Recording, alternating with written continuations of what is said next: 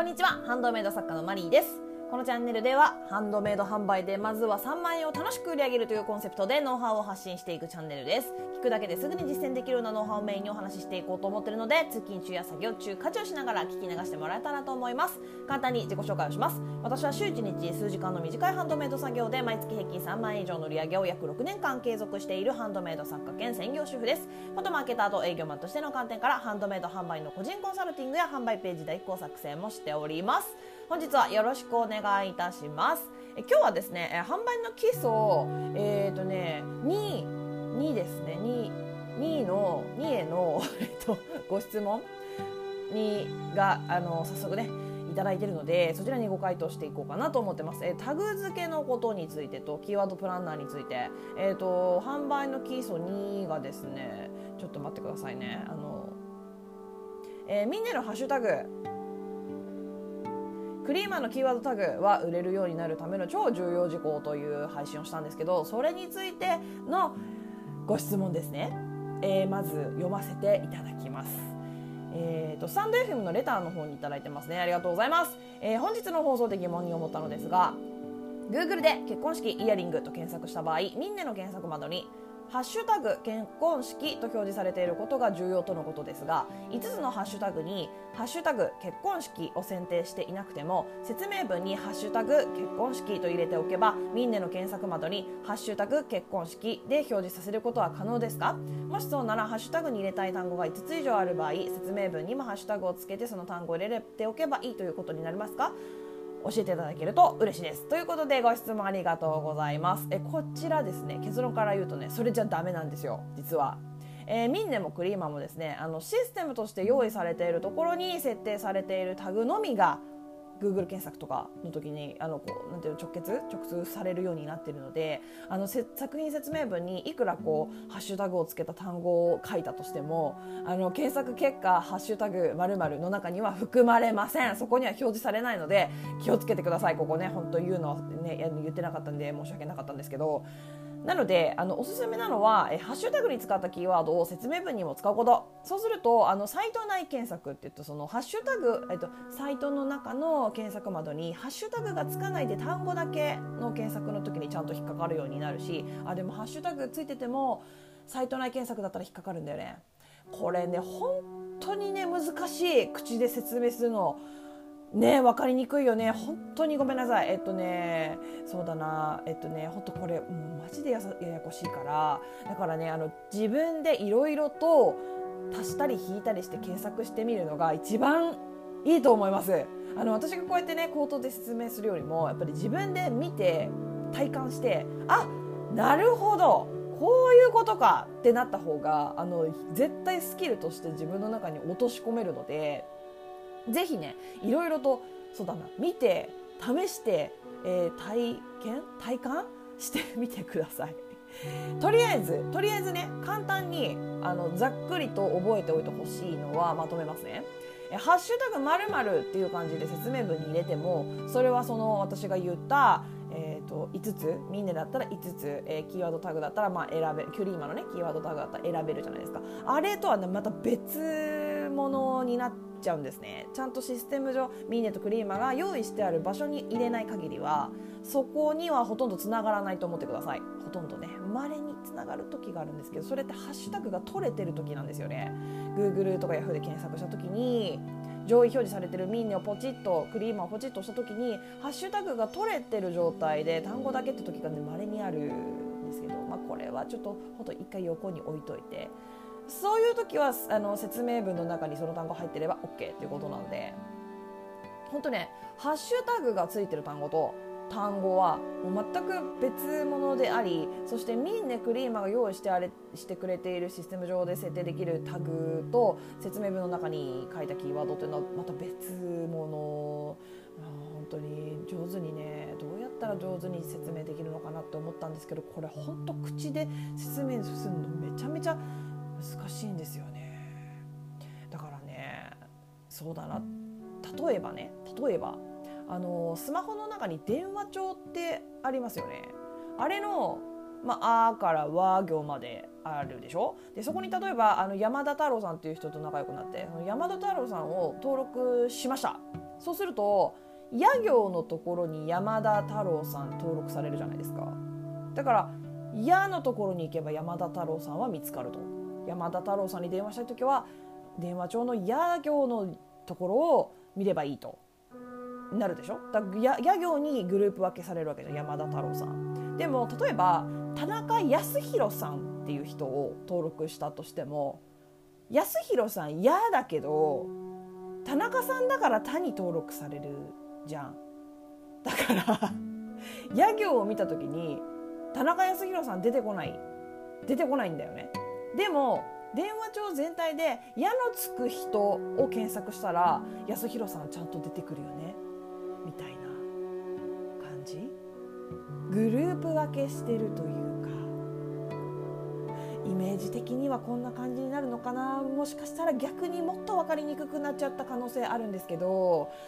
あのタグってとにかくグループ分けのものであって、えー、ミンネとクリーマはそれを見つけやすいお客様が見つけやすいように外部からも見つけやすいようにタグを分けて表示してくれてる。ただまれに、えー、Google のアルゴリズム上の問題でハッシュタグが取れてる状態のただのキーワードだけで表示される時もある。の本当にねこの Google のアルゴリズム、えーと、ミンネクリーマの中にもあるはずなんですけどそういうねアルゴリズムが。それね知るよすべがないんですよ。私たち外部の人たちが知るすべがないんですね。だから感覚でこう分かっていくしかない。あのね本当ねこれあの SEO 対策あの検索対策ってブログ書く人がとかあとまあ自分の会社のねえーと、ホームページとかそういうものを見てもらうためにこう知識として持っていなきゃいけないとあのスキルというかものなんですね知識なんですね。だからでもそうじゃあそっちのブログの方でブログをやってる人がそれ100%分かってるかブログでね本当食べてってるような人 SEO 対策のプロみたいな人が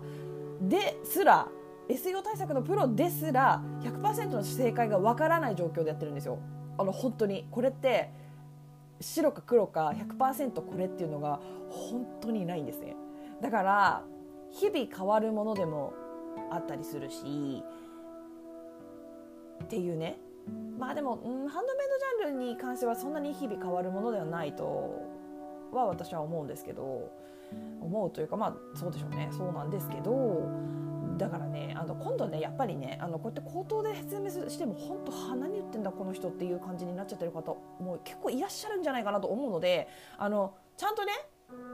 ズームとかであのやります？今度あの今度今度ってねいつになるかなちょっといろいろばたついてていつになるか分かんないんですけどそのうち必ずこうお見せします。こういうことですよという。ただそれのやっぱりね題材となる題材となるというかねその使うどの作品でそれをやっていいのかとかそういう問題なところもあるのでちょっと準備ができ次第ちゃんとお見せして説明しようと思います。これだけだとねちょっとねただそれまでにやれることとしてはやっぱりさっきも言ったんですけど自分でじゃあこっちにこれ入れたら引っかかるかなとか。じゃあこっちに入れたらどういうふうに表示されるかなっていうのを自分自身でやってみてほしいんですよ。私も結局それであこうやってやればここに出せるんだって自分であの私 SEO 対策で学んだわけじゃないので自分で勉強していったので自分で結局そこもね気づいたというかあの分かるようになったっていうねところがありますので、あのー、そのうち必ず、えー見てわかるような形での説明をしようと思うんですけどそれまでは自分で、えハッシュタグじゃあここに入れてみようとかこのハッシュタグ入れたらどんな感じかなとか、あのー、やってみてください。あの上位表示はねすぐにはされないのであの一番お尻の方にあの例えばねじゃあこれ入れたらどうなるのかなって言って検索した時はあのお尻の方に多分あると思うんですけど表示中にね。やもう本当難しいね。あの口頭で説明するの本当下手ですいません。でも本当にそんな感じなのでえっ、ー、ととりあえずやってみてください。はい。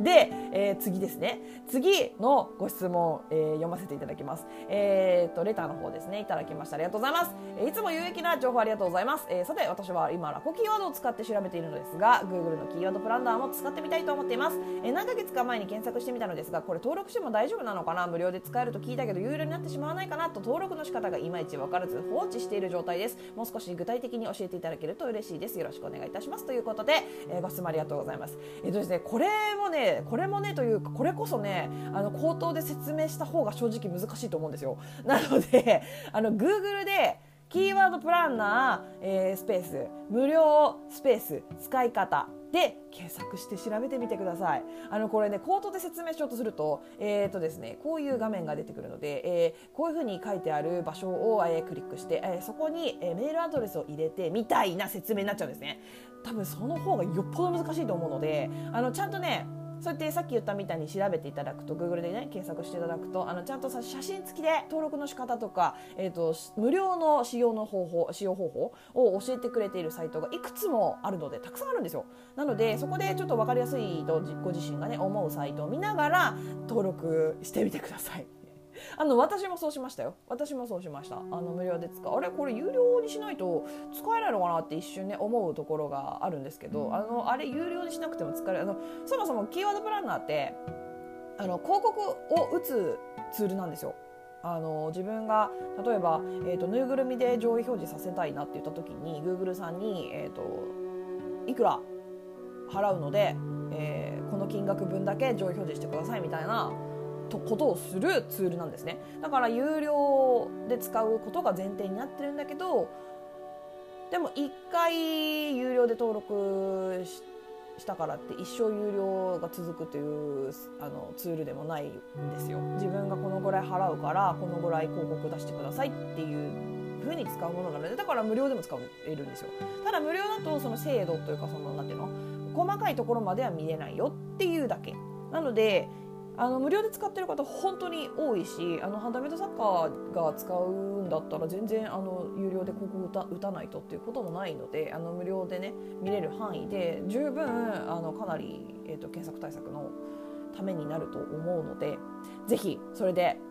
えーと、使ってみてください。あの念のため見やすいなと思ったサイトの URL は貼っておきますね。アンカーの方って貼れるかな？貼れる貼っときますね。はい。もしあのあれ URL 見れないよとかえわかんないんだけどどこにあるのって方がいらっしゃったら Twitter の DM の方で言っていただければあの URL 送りますのでそのようにしてください。ということで、えー、今日はここまでになります、えー、どんなご質問にもお答えしていきますので Twitter の質問箱やスタンド FM のレターなどでお気軽にご質問送ってもらえたらと思います、えー、もしまた聞いてみたいなと思っていただけましたらフォローやいいね YouTube でしたらグッドボタンチャンネル登録をしてもらえると励みになります。以上お聞きいただきありがとうございました。ちょっとねあの本当にあの難しい部分がさあのちゃんと説明できてなかったんですけど本当すいません。やってみてください。ではまた次回お会いしましょう。さようなら。